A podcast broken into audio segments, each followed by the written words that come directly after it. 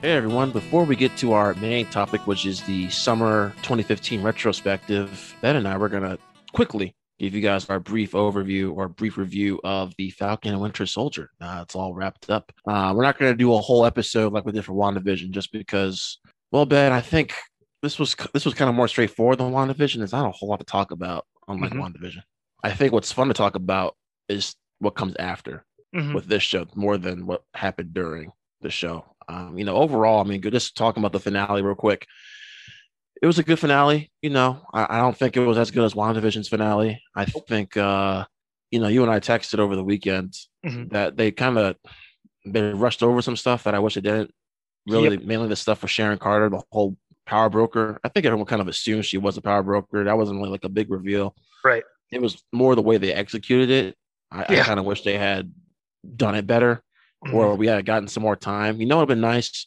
We needed an episode like we did for episode eight, where WandaVision they go back and they would sure, revisit yeah. Wanda's past. I would have liked to have seen maybe not a whole episode with Sharon, yeah. but like at least like have like take a majority of the episode just to kind of focus how did Sharon get to this point now. Yeah. Maybe they'll explore that in a future show or t or or you know maybe the new Captain America four, which I doubt, but because you know Sam and Bucky they don't know that she's the power broker right. now, so Maybe they'll explore that in Captain America 4. Who knows? But, well, first of all, what, what were your thoughts on the finale? Yeah, I was a little underwhelmed. Like you said, I, I thought it was a little uh little lower rating than the WandaVision finale, and I wasn't super high on that one either.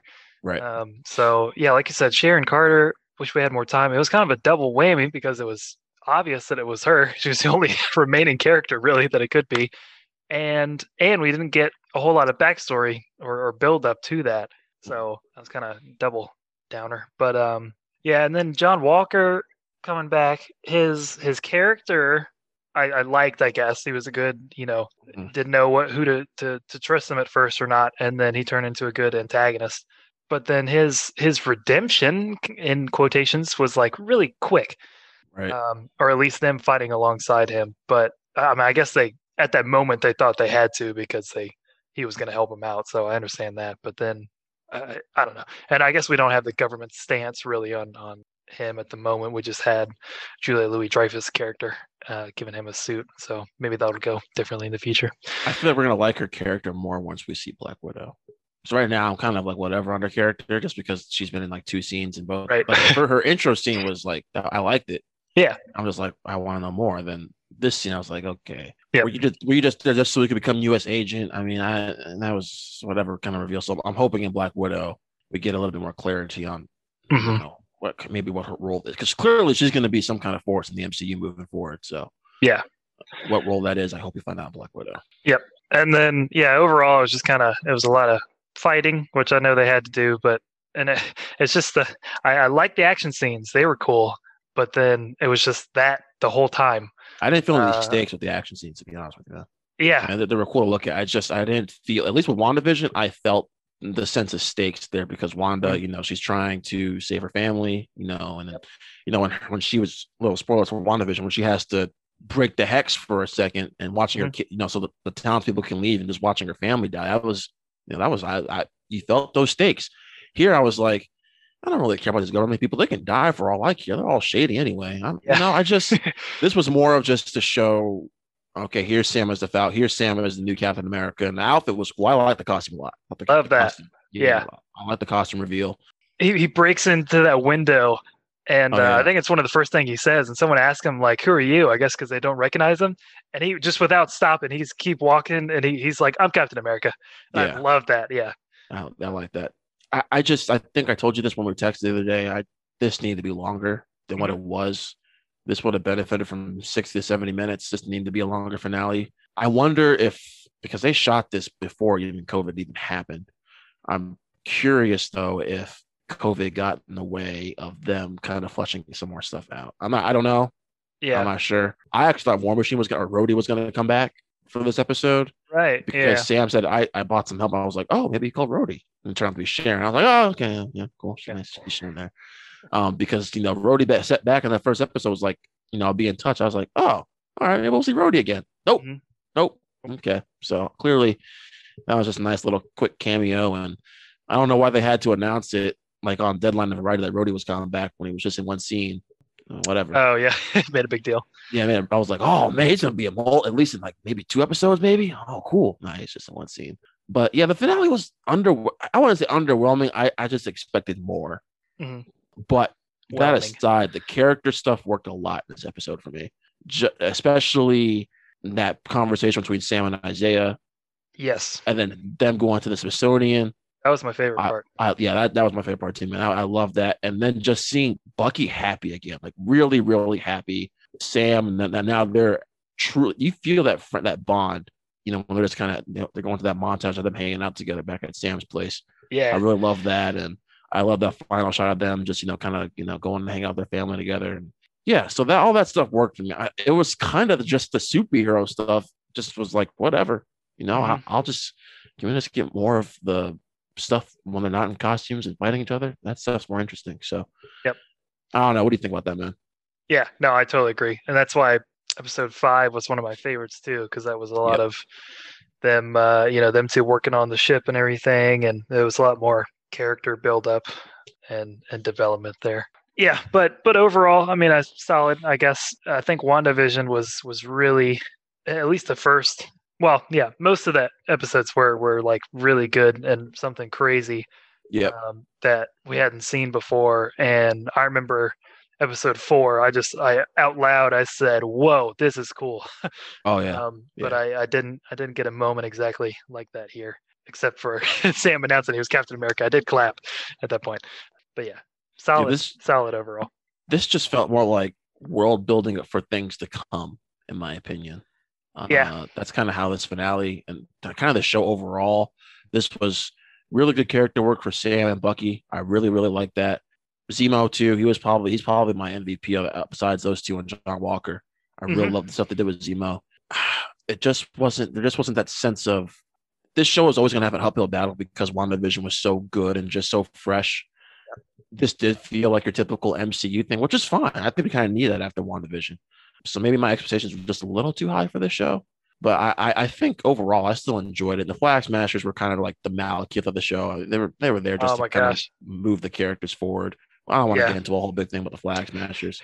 I really just want to focus on the positives here because there's, there's a lot of positives to take away from this show. Overall, yeah, like I said, good world building for stuff to come. Really good character work for Sam and Bucky. And And bravo to Marvel for actually tackling race, like real world issues. I love that a lot. I applaud them for that, for taking that risk on or Yep. taking that challenge on. yeah, I think they did really well with that, presenting uh, like almost every episode, and with the the, the writing, I thought was Yeah. done really well. Absolutely. And then also shout out to the music. It came to to grow on me. I think I said on an Instagram live before I wasn't thrilled by it. I'm But, still not uh, there with it. I, I thought it was kind of weak. I, like, I, I like the WandaVision score a whole lot more. oh yeah, no, I do too. But uh, I kind of I kind of trashed it earlier. But I Henry Jackman did do. Uh, I thought pretty well. I, I like the Wonder or the Wonder the uh, Winter Soldiers theme a lot, and so Yeah. when it comes up, it was cool. Plus, I noticed he sprinkled in some um, of Captain America's Yep, theme and uh, some Civil War themes when they were Yeah. there was some infighting and stuff. So I don't know. Some of those little callbacks I think are, are neat. I still don't think he's been able to top his Winter Soldier theme, his Win- Winter Soldier score though. Uh, you know, about Civil War, for all I love about Civil War, I thought the score was some good, some good and some bad. But I think the one, just the Winter Soldier score as a whole, I think is probably still his best in terms of the MCU. Yeah, I agree. So yeah, for where we go from here, we're getting to Captain America four. My biggest question really now is Ben. It's not even about Sam and Bucky. Where the hell is Captain America? Like Steve Rogers, where the hell is he? Is He's he the actually moon. on the moon? Uh, because they, they said it now like what, like two or three times now. So Yeah. throughout the series, I thought we were going to get him in the finale and a post credit scene. Clearly, I was wrong. So, which I, I'm actually, I'm glad Yeah. that didn't happen. I'm glad it didn't happen because obviously they're probably going to save that for a movie. And if it's Captain America four, so be it. You know, I can wait because that's probably not going to come out till like 2023, 2024. It's probably not Yeah. going to come out till sometime in Phase Five. But yeah, It might just be like an end credit scene of him sitting on the moon, and a little joke or Mhm. something. Yeah, I mean we obviously, it's a bigger thing than what we're making it out to be. I think it, I, there's a lot more at stake with Cap being on the moon than I think we're led to believe right now, or wherever he is. Okay. If he's not, if, if that's just a rumor, it's a rumor, you know, and he's just alone fishing by himself. I, I don't know. I, I I don't know if he's on the moon or not. I'm just saying. I'm glad we did see old man Cap for the series. I'm glad they stuck to, you know, Yep. Sam and Bucky. You know, you and I have said millions and millions of times we don't want to see Cap come back at the moment or Tony. So I'm glad that didn't happen. But it's clear that Cap's coming back at some point. At least that's that's the way I see it. Yeah, there's been rumors swirling around, so I don't know. We'll see. But yeah, I think uh, I think we'll get some Madripoor again. Oh, Um, for sure. that was introduced here, and I guess. Do you think Sharon will be in a in a sequel to the show or Captain America four? I think it depends on what comes first. Yeah. And that's probably Captain America 4. So she might even come back in Armor Wars or or something like that. I wouldn't be surprised if she came back for like for for Rhodey show or Mm, That's true. Uh, you know, she could fit well there because clearly she's up to no good. So you can fit her really anywhere. Well, not anywhere, but you know, more of the ground based, those grounded shows. Yeah. I, you know, so maybe Armor Wars or maybe Captain America 4, but it's clear she'll be back. And real quick, did that happen in the comics where she turned bad, Ben, I don't or know. do you know? That Okay. I don't know. 'Cause That I- do not know. I say it was obvious that she was the power broker, but then she kind of gives that, you know, evil smile and stuff and calling. I was like, I- I'm a little right now. I'm a little upset that she was, uh she turns bad. But I, I mean, i I'm guess it's, I guess it's because I feel like we didn't get enough build up, like we were saying earlier. Yeah, I'm not because I I, I kind of like the way they took, took her character. She felt she feels betrayed, and now she's gonna she's gonna turn her back on the government. She's gonna use them now. Yeah. So I that I'm okay with. I just needed some clarity on what I I, I just wanted to see what happened to her between Civil War and now. Up to this point, yep, Yeah, yeah. I, I agree. still I want to know if she got dusted or not because that that wasn't clear. So what is was she doing anything during that time the five year time jump? I don't know. Mhm. Because to me it sounds like she wasn't dusted and she used that she's been using this time to kind of make a name for herself. So Yeah. but yeah, that I think that'll do it, Ben. I think you both agree that that WandaVision was clearly probably the better show, but this was a this was a nice kind of it was nice getting that for the formulaic MCU. I, I I I did enjoy that. I just I needed some more time. I think this would have benefited from being at least seven episodes. Yep. Uh, seven or eight. yeah, seven or eight. So, but yeah, overall, it's still a good show. It's not top 10 MCU for me. It's probably it's in my top 17, 18. It's it's somewhere in that range, man. I just WandaVision was just so different, so unique, you know. Uh, but I, I would say the MCU Disney Plus plus stuff is off to a good start. It's off to a really good start. Yep, So and I'm Loki. super, Go ahead. super excited for uh, Loki coming up Yeah. next. Yeah, we got Loki coming up next, uh, June 11th. That's the first episode. I think that's also going to be six episodes. So hopefully they'll, you know, we'll, we, we won't get Owen Wilson just for like one or two episodes. But Wow. Wow. So uh Ben, anything else before we lock before we uh send the viewers off to the main topic? Uh, just hope you guys enjoy the the rest of the episode and let us know your thoughts on uh, Falcon Winter Soldier show and finale. Yeah. All right, guys, enjoy the rest of the episode. Welcome back, ladies and gentlemen, to another episode of the Infinity Film Podcast, the greatest film podcast on planet Earth. I am one of your hosts, Roger Liptrot. And of course, I never do these podcasts alone. So please give a warm welcome to my other host, Benjamin Saunders. Benjamin, welcome back. What a beautiful day, Rod. Oh, I had a feeling that was going to be it. Mhm. I knew that was going to be your pun. I, it was either going to be that, or I thought you were going to say there, there are no strings on me. I ah, that that would have been good too. Yeah. Ben, we've been doing this series of summer movie retrospectives and talking about our favorites and least favorites, and we've gotten 2010 to 2014 and chucking along, chucking right along here. So let's let's go back five years I go, Ben. Back when Mhm. we were just wee little Boy Scout. And Uh. uh, Sure. Yeah. let's let's let's take a look at 2015. Now, Ben, this was a highly highly anticipated summer for me. I'm not Mhm. sure about you, but of course, the big. I think for a lot of people, I think most people are just trying to get over summer so we can get to December because The Force Awakens was coming out. Right. right. Um, and it was kind of that was the event film of last year of last year 2015 in my Yeah. that was the event film.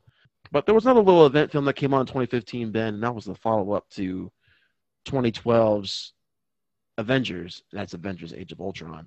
Hmm uh ben the trailers came out that first trailer came out. It was so dark and it was gritty the no strings.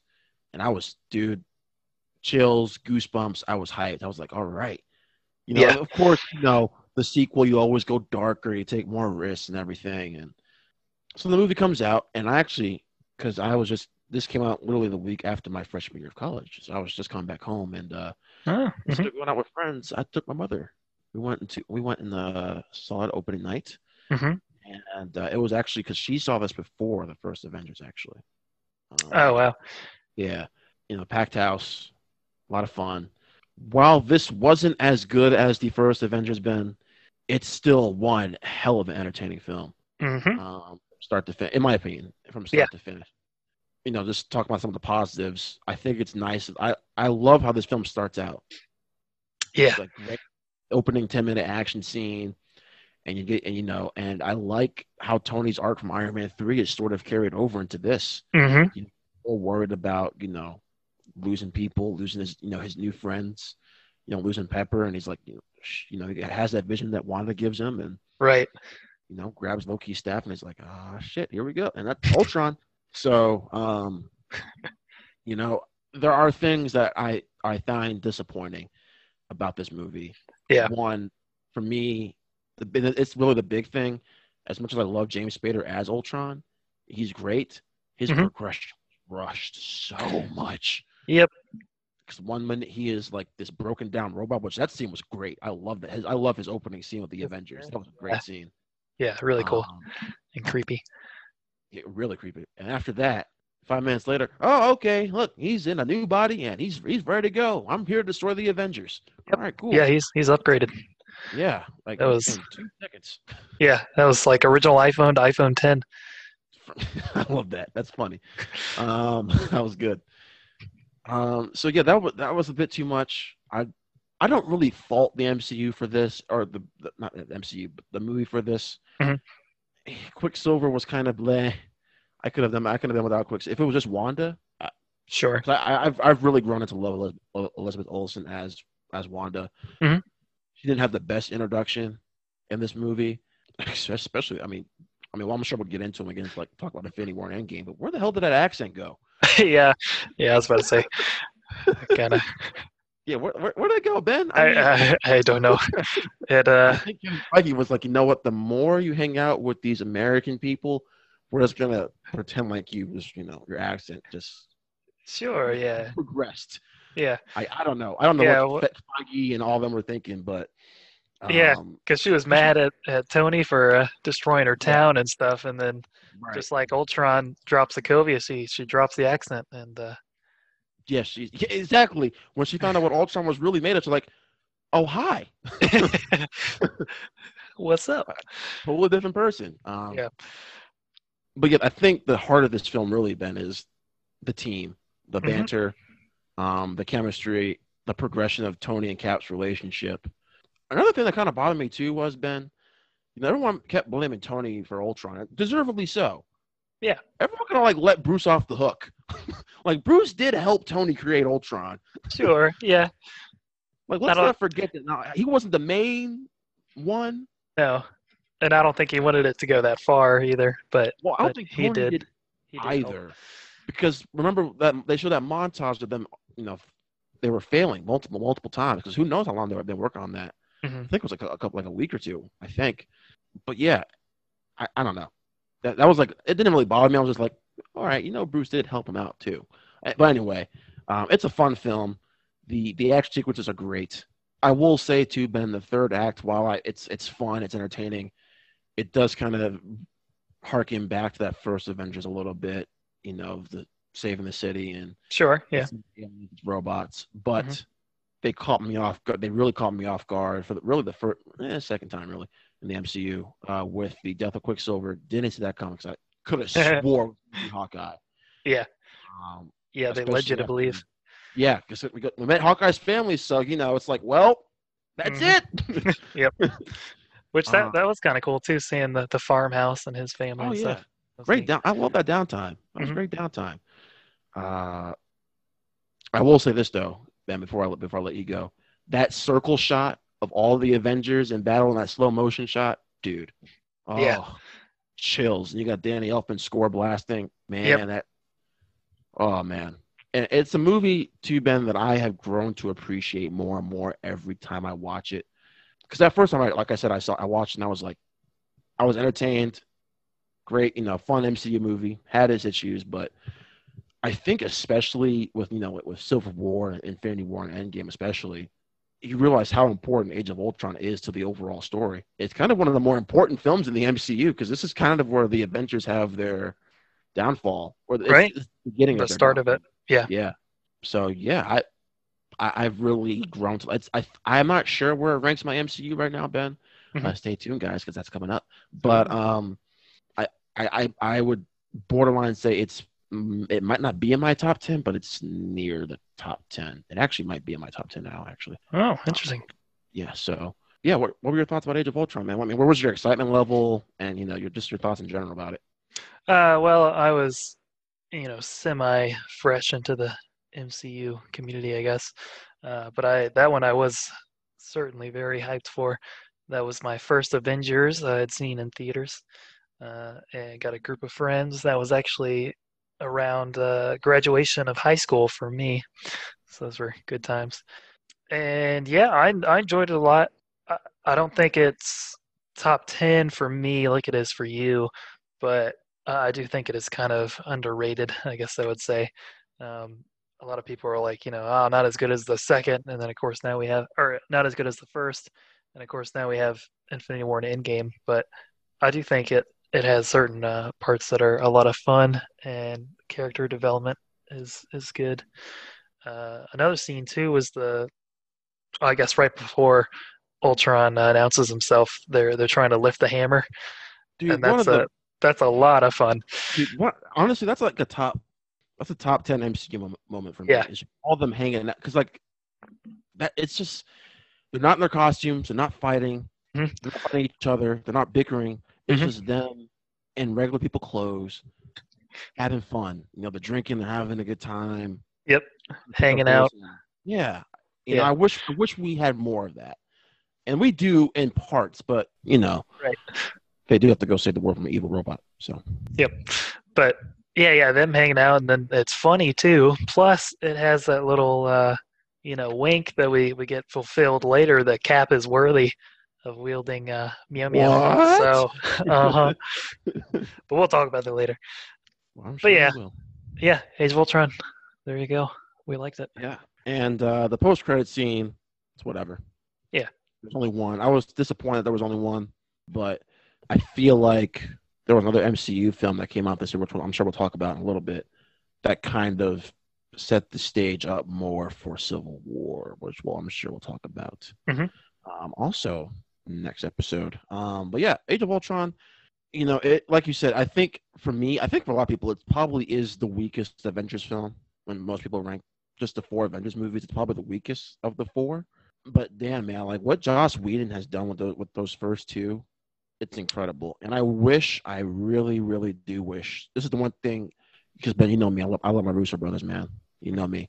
I wish they had done something with that Natasha Bruce ro- romance, dude. Yeah. Um, they kind of just put that aside, and because I felt like they really did something strong here. Whedon did something strong here with their relationship, and then of course, you know, Hulk went off and had his own ventures, and um, so, but you know, it is what it is.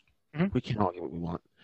so let's move on to you know just some other films that came out in May, and I am not in May. There we go. Um, so I'm just going to run down through a couple of these, Ben. Mhm. Uh, we do want to try to keep this uh, short. There is one big film that came out in May, which we are going to talk about. But I do. There are. There is one. One more I want to speak upon real quick because it is in my top 15 films of all time, and that is Denis Villeneuve's Sicario, which Mhm. apparently came out in May, but I I didn't see it until August because it was, so it- either it was in theaters all summer and I just didn't see it till August, Mhm. or maybe it's just got one of those limited release windows and it just didn't come out till August. But Ben, Denis Villeneuve, he's one of our favorite. He's he's one of our favorite directors, and you know we did our top ten films list, which you can find out. That was our first episode we did, and I had Blade Runner twenty forty nine in my top ten. Since that episode, Ben, that has changed because I forgot how much I love Sicario. Wow. Um, yeah, Sicario is my favorite Denis Villeneuve film. Damn man, Emily Blunt is terrific. Mhm. You guys know this. I, I'm a big Emily Blunt fan. She's great. But let's Benicio del Toro is on another level in this movie, man. He is Yeah. he is level in this film. And I'm always a sucker for a good drug cartel movie, and this is probably the best one I've seen. It's it, you've seen it, right, Ben? Yep. So I would even call this slow, but it, it is like edge of your seat the entire time. There are slow moments, Sure. but uh, I mean, I'm on the edge But of my seat the entire time. yeah, yeah. it's engaging. Yeah, and that scene, Ben, on the border. Yeah. Woo! Yep. Woo! That's uh, that might be an all time. That, might- that might be an all time favorite scene for me, man. That that scene is incredible, and uh, Emily Blunt's reaction to the whole situation, Yeah. perfectly act, uh, perfectly acted. And one of my favorite actors, who people many people probably forget is in this is in this movie, Daniel Kaluuya, is in the film. Right. Yeah. her partner, Mhm. and uh, he's great too. And Yep. of course, uh, the great character supporting actor Jon Bernthal, you know, is in it. Uh, he's Yeah. not in it much, but I mean, damn, I mean, he's he's great and everything. Yep. He pops up for like two minutes. Josh Brolin, I mean, Ben, what can he do? You know, I feel like you know we all love Josh Brolin, but I feel like he's a bit underrated. No, no, I, that's how I feel sometimes when we talk about Josh Brolin. yeah. Could you be. know? Mhm. It's not really action heavy. This is more of like a it's a thriller.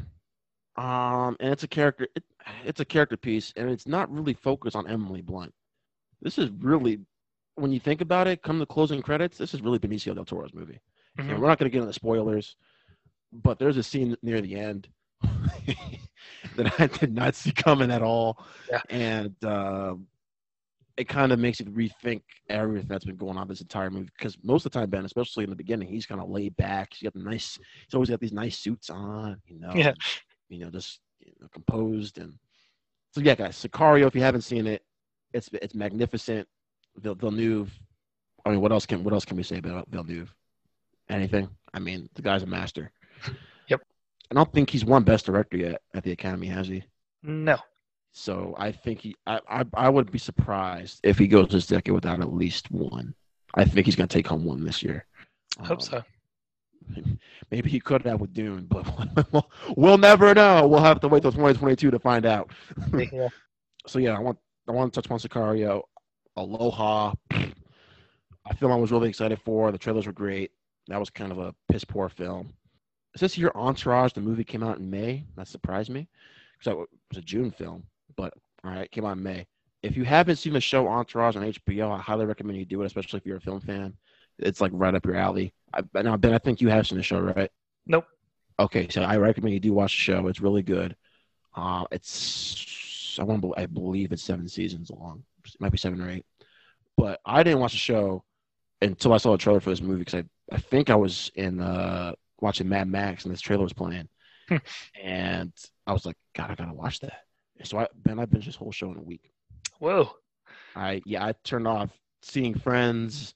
I didn't do a whole lot that week. I was I really was just like I'm gonna finish Entourage. Yeah. So I took a week and, and got to Entourage. Then the week after the movie came out, and you know, my buddy went and saw it. And here's the thing.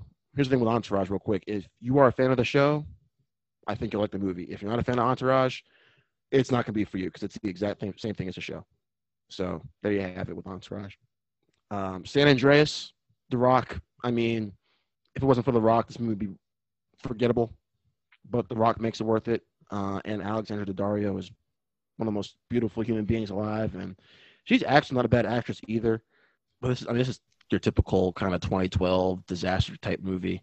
Uh, thank God it's not two, almost two hours and 40 minutes like 2012 was. this is an hour and 50. Still a fun movie though. And before we talk about the movie in Mhm. May, there anything you wanted to touch upon? Yeah. There was a talk about the few. movie? Inside Out from Pixar. Yeah, see, I was gonna wait till June. It says it came out in May, but that was a June film also. So let's Okay. wait till June. Jurassic World. Also a June film. The Lobster. We can, we can we can talk about it. I mean, I'm Okay. not sure if that was not, but we we can touch, we can talk about it for a little bit. So I actually don't know because I uh, saw this on Amazon Prime at a later time, but this is Yorgos Lanthimos directed, Colin Farrell and Rachel Weisz. Uh, I it's it's it's a it's a niche film probably I'd say. Uh, you know, kind of kind of slow and a very strange, very strange story, but I thought it was really funny at some parts, and uh, it kept me interested most of the time. Uh, I don't want to give much spoilers, but there's a, a turn of events, uh, you know, maybe halfway or three quarters of the way through that maybe started losing my interest. But that that beginning part, it's really uh, interesting the the setup, and I think it's really funny too. So, but we can we'll move on to the big one now. Yeah, so let's talk about Mad Max Fury Road, the the big film here. Damn, that's all I got to say, man. Damn, I didn't have a lot of hype going into this movie. I'm gonna be honest, uh, just because I wasn't. I mean, I, we talked about it before in our podcast actually, but I don't think the episode's up yet. But we have talked about Mad Max as a trilogy. I am lukewarm. Quadrilogy. Yeah, quad quadrilogy now. Yeah. Uh, this is really the first Mad Max movie where I have fallen in love Mhm. with with this with these movies. Uh, this movie's spectacular, and uh, the title should not be called Mad Max Fury Road. This should be called Charlize Theron is the baddest woman alive. Um, dude, I mean, I've I was already in love with Charlize Theron. Yeah. Oh my god. I mean, this this woman has one arm basically, and she's kicking everyone's ass, man. Oh yeah, Oh boy. Um, yeah, she's awesome. I mean the, the I mean they actually went out in the desert to shoot most of this movie, which Mhm. is and I, now I've heard there was some behind the scenes stuff between Charlize and Tom. I think most of that was probably because they're in the freaking hot sun most of the day Yeah, um, shooting this, so I wouldn't put too much into that behind the scenes drama stuff. Mhm. Um, but this is a gritty, fun act. I mean, this is the definition of an action movie yes, because there really is no plot to this movie.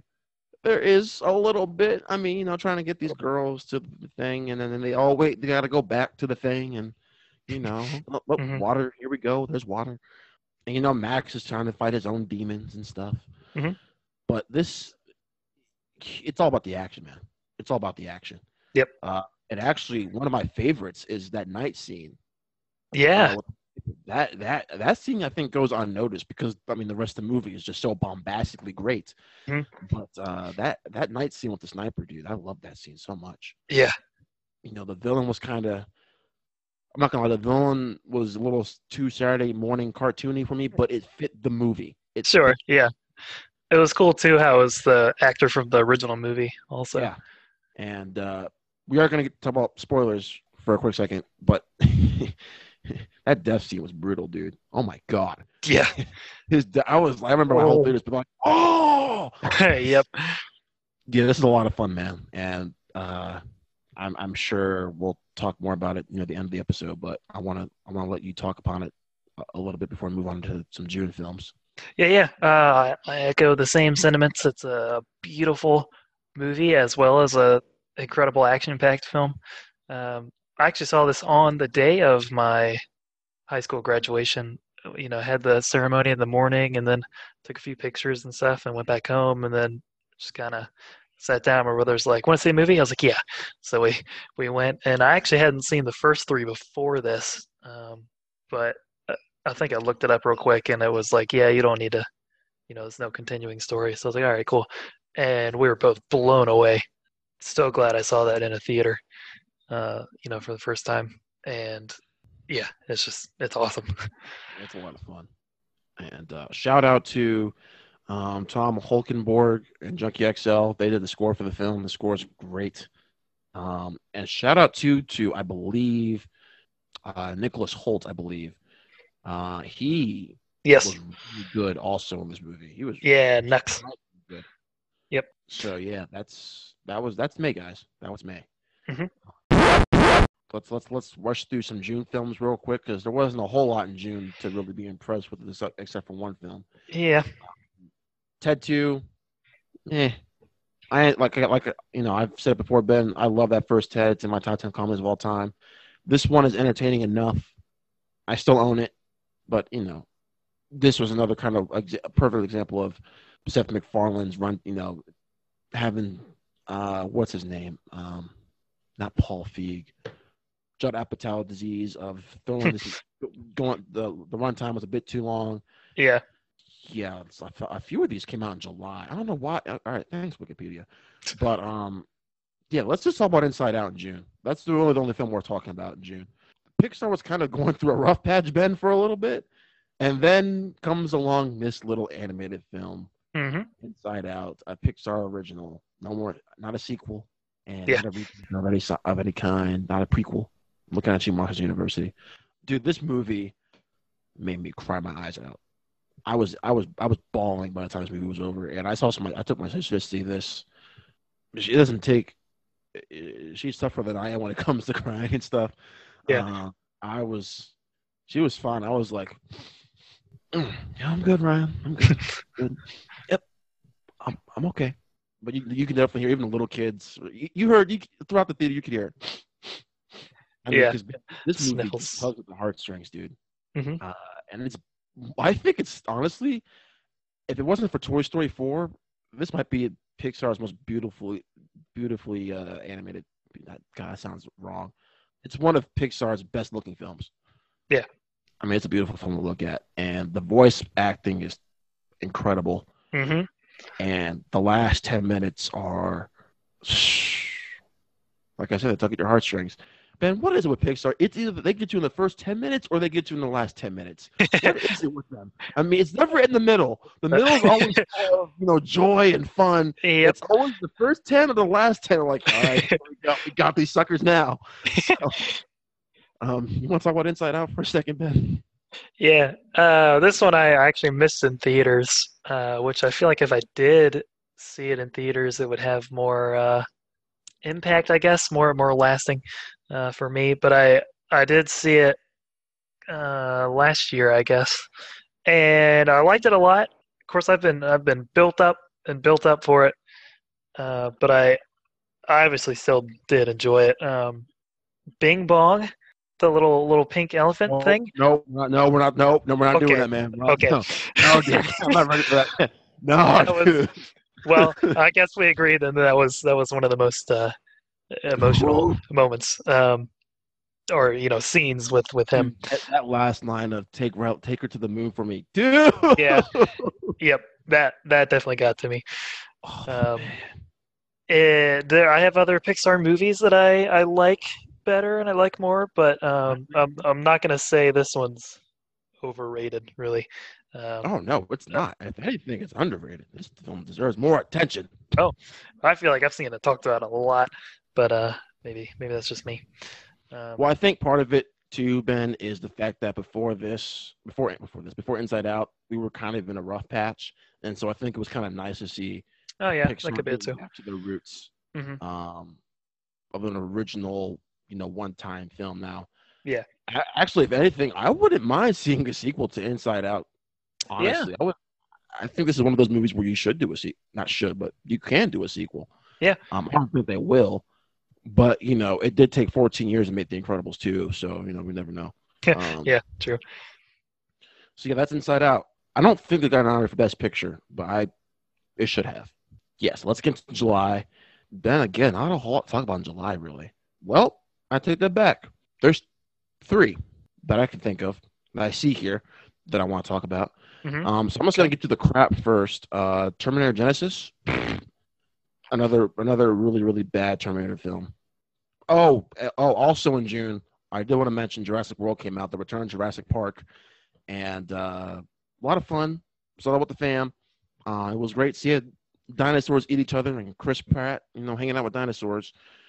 But other than that, it's kind of uh, kind of what it's kind of what a, a whatever film to Hmm. me. Okay. Um, but I'm not gonna lie, I had a lot of fun in the theater watching it with my family because we went on a Saturday afternoon and uh, we went out to lunch beforehand. Then we went and saw this and packed house at the uh, Dolby Cinema at our local Mhm. AMC. And God, man, this was a blast. It was a blast to watch. And um, you know, a lot, you know, seeing the audience react, or not seeing, but hearing the audience kind of react to all the different, you know, kills and the dinosaurs and stuff. It, it was fun. It was fun. And I think too, Ben, just having that return of Jurassic Park also. Let's not forget, guys. This film did make over two hundred million dollars opening weekend, Oh yes. which surprised the heck out of me. Um, but you know, after seeing that not do that, I when I went to that AMC that Saturday, I was like, you would have thought you were going to see an Avengers movie. And that Yeah. packed. I Mhm. was like, well, shit, damn, the Avengers like re-release or something? What, where am I at? Uh, no, Jurassic World, and hey, you know what? Dinosaurs killing people, all good. So, uh, Yeah, same thing. I, I liked seeing it in theaters a lot. Uh, it was a lot of fun, and yeah, I, I like Chris Pratt a lot. Um, always giving Bryce Dallas Howard some love, son of uh, or daughter of Ron Howard. Um, oh, you mean the girl in high heels running away from dinosaurs? Yeah, yeah.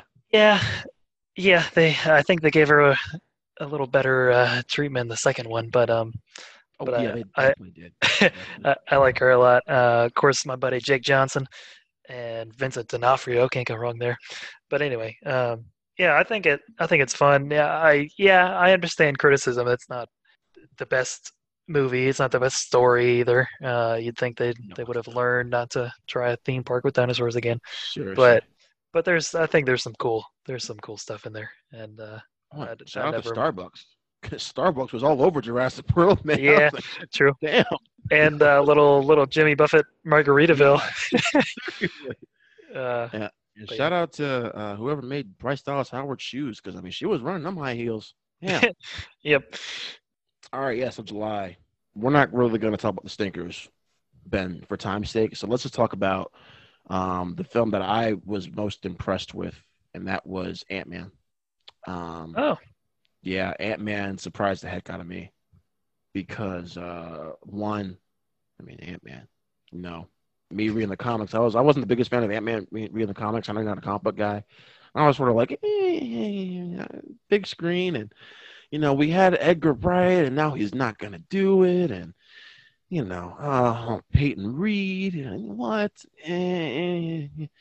Okay, I was after the first ten minutes. I was all right. All right, cool, good. I'm I'm hooked. I'm in. Paul Rudd's my Ant Man. I'm in. Mhm. That movie's hilarious. Yep. And uh, Ben, you know, we like talking about you know great uh, character actors and great scene stealers.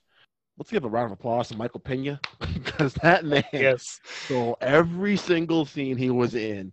Yep. And um, honestly, Ben, I think he, I think he's even better in Ant Man and the Wasp, which we'll talk about when we get 2018.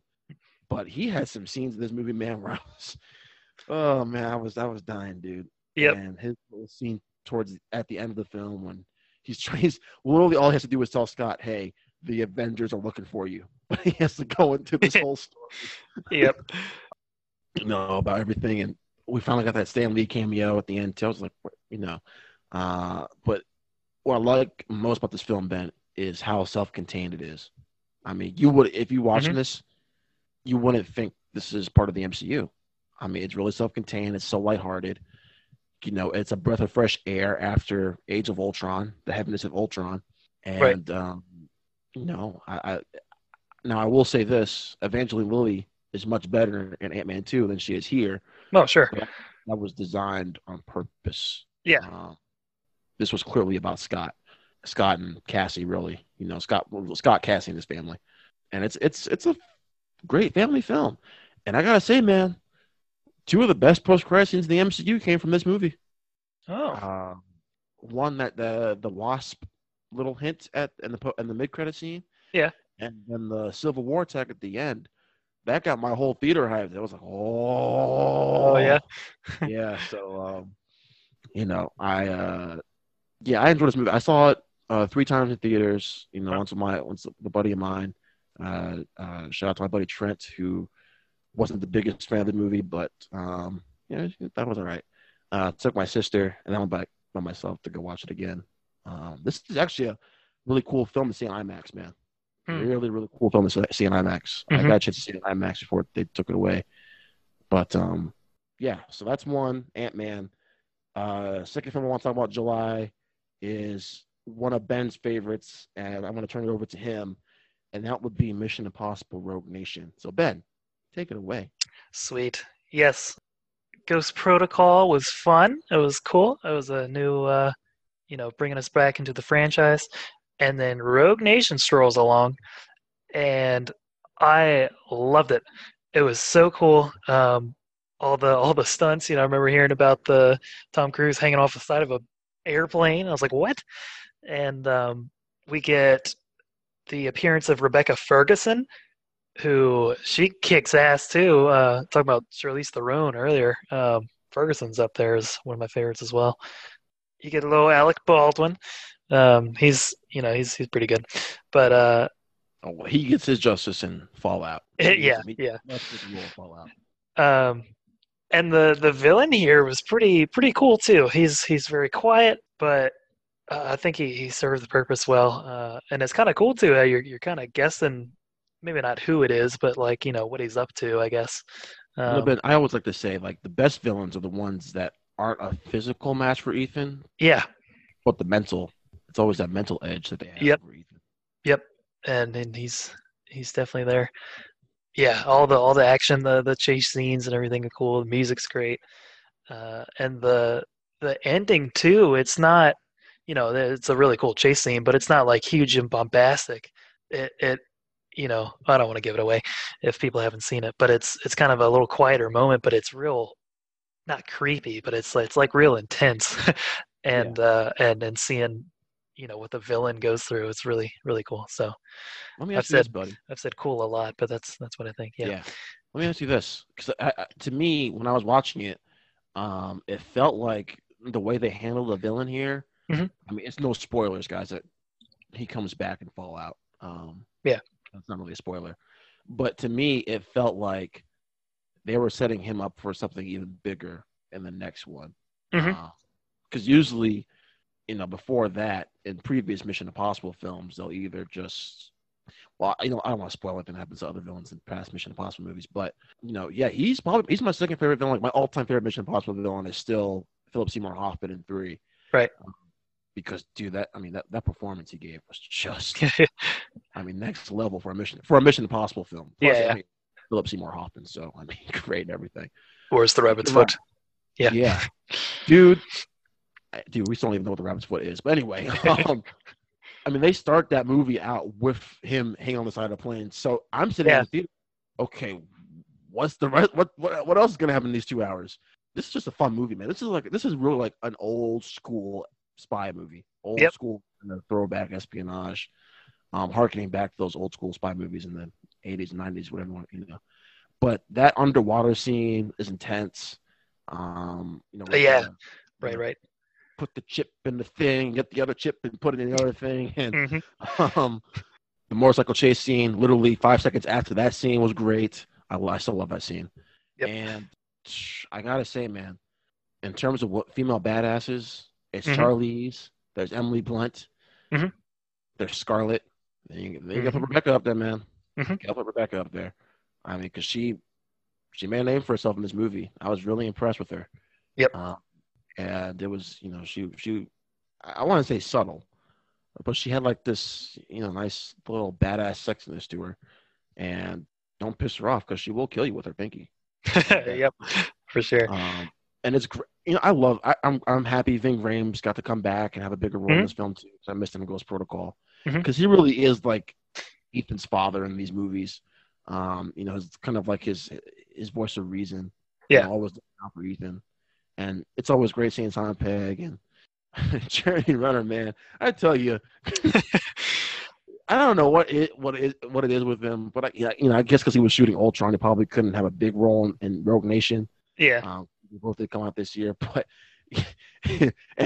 we talk about that first Avengers movie. He gets you know brainwashed, and then he gets a bigger part in Ultron.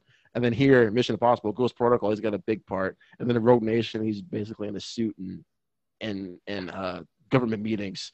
Yeah, movie, except for you know in the second and third acts where he rejoins the team and everything. But mm-hmm. um, yeah, man, I, Ethan. I mean, not Ethan. What to call Tom Cruise? Ethan Hunt. Tom Cruise he continues to impress me, man, at his age. Mm-hmm. And mm-hmm. you know, we've already been. You know, I've already said before what our favorite action movie of all time is, and we'll get to that in come another year. But um, God, man, I, I, these movies just continually get better and better now. Relation yeah. is my fourth favorite, but really, my I, I love all the Mission Impossible films except for two. That's it. Mission Impossible two, I can't stand. But other than that, I love all of them. Mm-hmm. Uh, and this is this one's no exception. I wanted to talk about for you. Oh yeah, just real, yeah, real quick, real quick, July.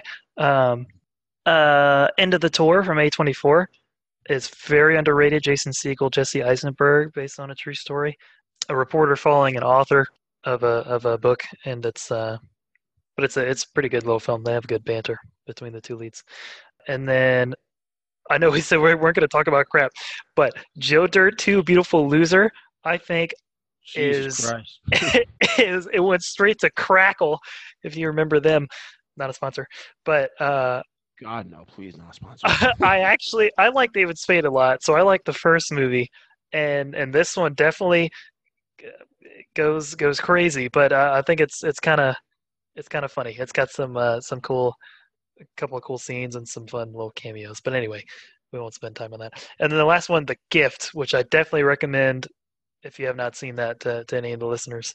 Joel Yeah. Edgerton uh, directed and uh, stars in it alongside Jason Bateman and Rebecca Hall, and it's a it's a little little thriller, little hometown small thriller, but it's it's really good and had me on the edge of the seat the whole time. One of the most underappreciated films of all time is The Gift. yes, indeed. No one has seen it, and don't lie because you probably haven't. But I remember seeing this in theaters. I actually saw it with my mom, and uh, Oh, cool. One of the last films we saw before I went back to school, and dude, this film, so good, hmm so good. I actually saw this uh, on campus. Uh, Oh, nice. So so that was cool seeing it with the with the friends and stuff when we were all Yeah, surprised at all the turns and everything. So yeah. and that dude, that ending, man, that ending, Yeah. messed me up, dude. I'm not gonna lie, that ending messed me up. Yep. Uh, shout out to Vacation, the seventh movie in the franchise, for being a bag of crap. that was a waste of my time, a waste of my money. So thank you very much, Vacation. God, you were terrible. um, and shout out to Southpaw, great little boxing movie that got overshadowed by another great boxing movie that came out in 2015 in Creed. I mean, if you love Jake Gyllenhaal, go see this. Go see this freaking movie. Movie's great.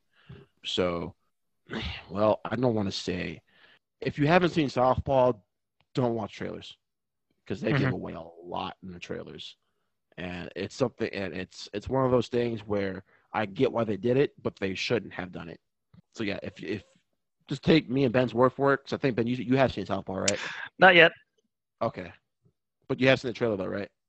Uh yeah, yeah. I remember seeing it. I wish I could have told you. Like, don't watch trailer for Southpaw.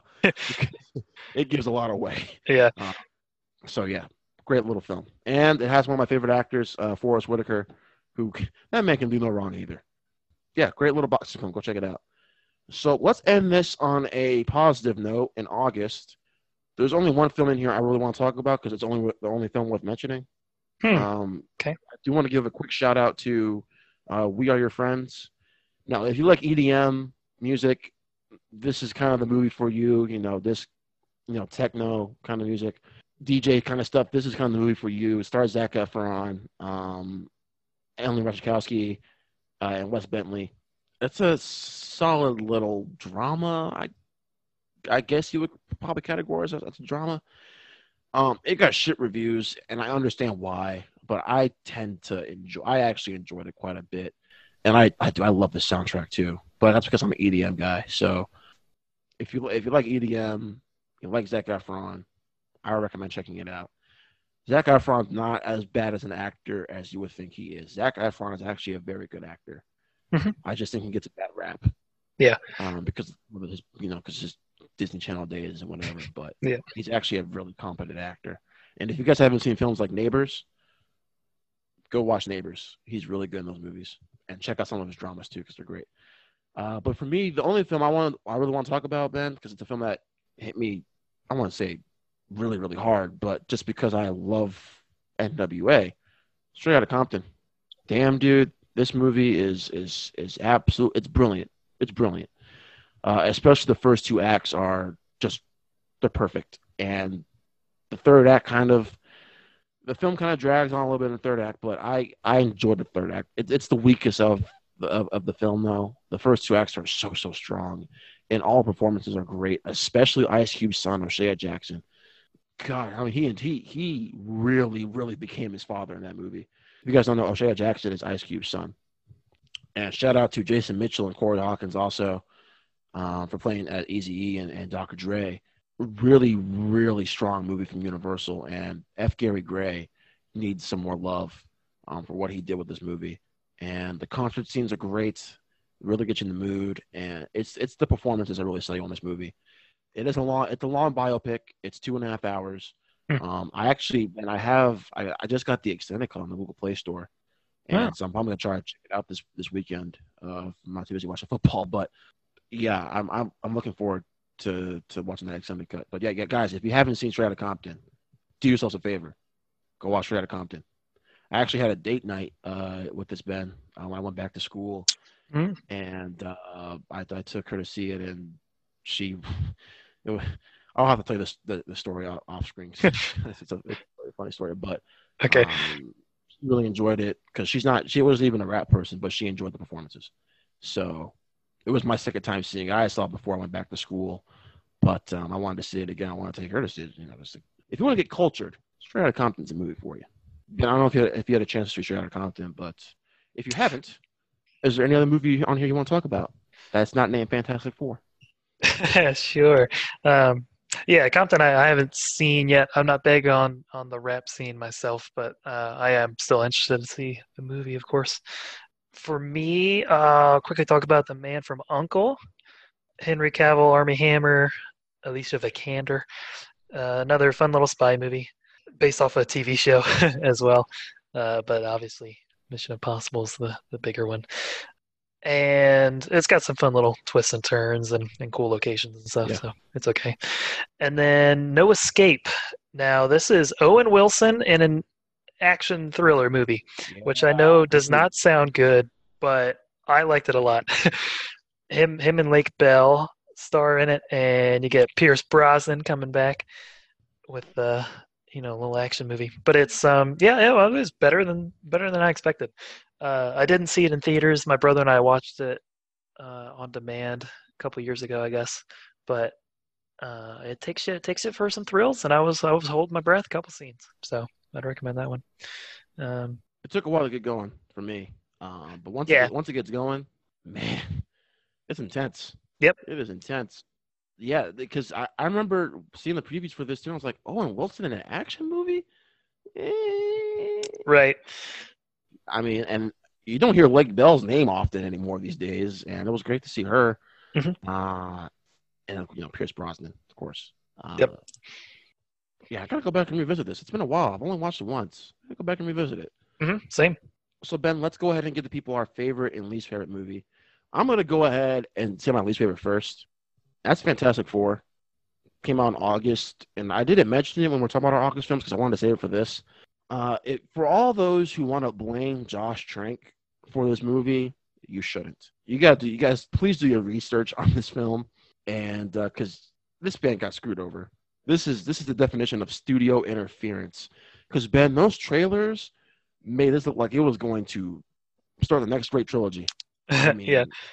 This dark, gritty turn for the Fantastic Four. And Ben, how do you have a terrible movie with this cast? Kate Mara, Michael B. Jordan, Miles Teller, Jamie Bell, Toby Kebbell. How do you mess that up? I don't know. Someone please tell me how do you mess that up? And you know what, Ben? Actually, the first 30 minutes, I was on board. I was like, you know what? Okay, it's not perfect or anything, but I'm on board. The character stuff is cool, and I'm, I'm digging it. Once they came back from their mission and they got their powers, that's that's it, man. I, I mean, God, what a mess. I mean, this Ben, this you want to talk about a train wreck of a film? It's Fantastic Four, and I feel bad for Trank because Trank really hasn't recovered from this film, dude. He hasn't. yeah. Um, he he made Chronicle, and that that movie was so so good. And then he did this, and we were also excited because because because of Chronicle, and because of the cast and Simon Kinberg writing. So you think, okay, Ben, I don't know, it's really Fox. So you're gonna you're not gonna interfere with any of the Bryan Singer X Men films, but you're gonna go ahead and meddle in this. I trust Josh Trank more than I trust Bryan Singer as a director just because of what Josh Trank did with Chronicle. Because I, I do, I love Chronicle so much. Hmm. You know, Bryan Singer had his. Now I'm not. I'm not talking about his personal life because we all know what his personal life is like. I'm just talking about him as a director. You know, he's made some great films, and he was made. He's made some not so great action films. but going back to Josh Trank, dude, all I gotta say is thank thank God this is back with, with Kevin Feige and Disney and the MCU now. Let's hope they. First of all, I'm still home, hope, holding out hope we get Krasinski and Blunt as mister Mhm. Fantastic, Mr. and Mrs. Fantastic. Please, please make that happen. Yeah. Um, but if not, you know, I trust Kevin Feige with his decisions. So whatever's best is best when it comes to the MCU. Uh, so that's my that's my least favorite film. Ben, what what is your least favorite? Uh, well, as I have not seen Fan Four Stick yet, um, and I'm really, I would have to force myself to watch it at this point. Um, I'm going with one that I did not mention earlier as well from August Sinister 2. Um, I'm not a big horror fan, but the, the first one from Scott Derrickson, I was like, oh, okay, yeah, that was, that was pretty good. Uh, freaked me out. Oh, Um, yeah. yeah. yeah, solid movie. Uh, and then Sinister 2, I watched with some friends, and it was it was not good. It was rather stupid, and no, no, no. Call it what it is. Movie shit. Movie shit. yeah, Yeah. yeah, it's poo poo. So that's my least favorite. Um, now, as far as my favorite goes, look, that summer was fantastic. You got great films all around. Age of Ultron, like I said, I have loved. The more and more I watch it, Straight Outta Compton is fantastic. Mad Max Fury Road is great, but it's it's, it's Sicario. It, it is it is Sicario. That is the film. Now, it wasn't my favorite film of 2015. That will always belong to Sleeping with Other People. Film you should all go see. Don't listen to Ben's review on his page. but um, yeah, Sicario for me, man. Denis Villeneuve, beautifully directed. Oh, and by the way, Ben, we didn't even mention. Holy shit, Roger Deakins. The uh, good Yes. lord, this film is beautiful. yes. Oh my god, dude! I kind of want to go back. I, ho- I hope they. They'll probably never it, but I kind of want to go back and see this in theaters just so I can look at it on like a Dolby Cinema or an IMAX screen or something. hmm Dude, this is beautiful to look at. Yeah, I Uh, even the other day I was driving and the, the sun was setting and it was you know that purplish blue and I was like, wow, that reminds me of Sicario. Mm-hmm. uh, yeah, it's crazy. Dude, I. Yeah, he's great. So yes, for me, my favorite Sicario, least favorite Fan Stick. Uh, ben, what is your favorite film from that summer? Uh, favorite one that that gets to me that I never mind rewatching. That's got to be Mission Impossible: Rogue Nation. I'm big on spy films. Love me some some action and Tom Cruise um, and the the whole cast, honestly. So yeah, that's that's my favorite. All right. Well, guys, that, that wraps up for 2015. And to give you a little sneak peek of what's coming in 2016, there's only one film worth talking about in 2016. But you know, but, you know I can't wait because I'm. I'm just not even gonna say anything else. No, no sneak preview because there's only one film worth mentioning. If you don't know what I'm talking about, just go on Wikipedia and find it. And you'll be like, oh, okay, I know what to look to look forward to. So, Ben, anything in 2016 without naming the film that you wanna give a little? Are you, you looking forward to talking about? Um, I have not pulled up the list yet, so let's just stick with your little preview. All right, yeah. Um, so guys, that'll do it. Thank you guys so much for tuning in to another one of our summer retrospectives. Um, please go back and listen to our others if you haven't, or just listen, please go back and listen to any of our episodes. Really, for Ben, for myself, uh, Roderick, thank you guys so much um, once again, and look forward to our 2016 retrospective. And until next time, guys, there are no strings on us. Bye bye.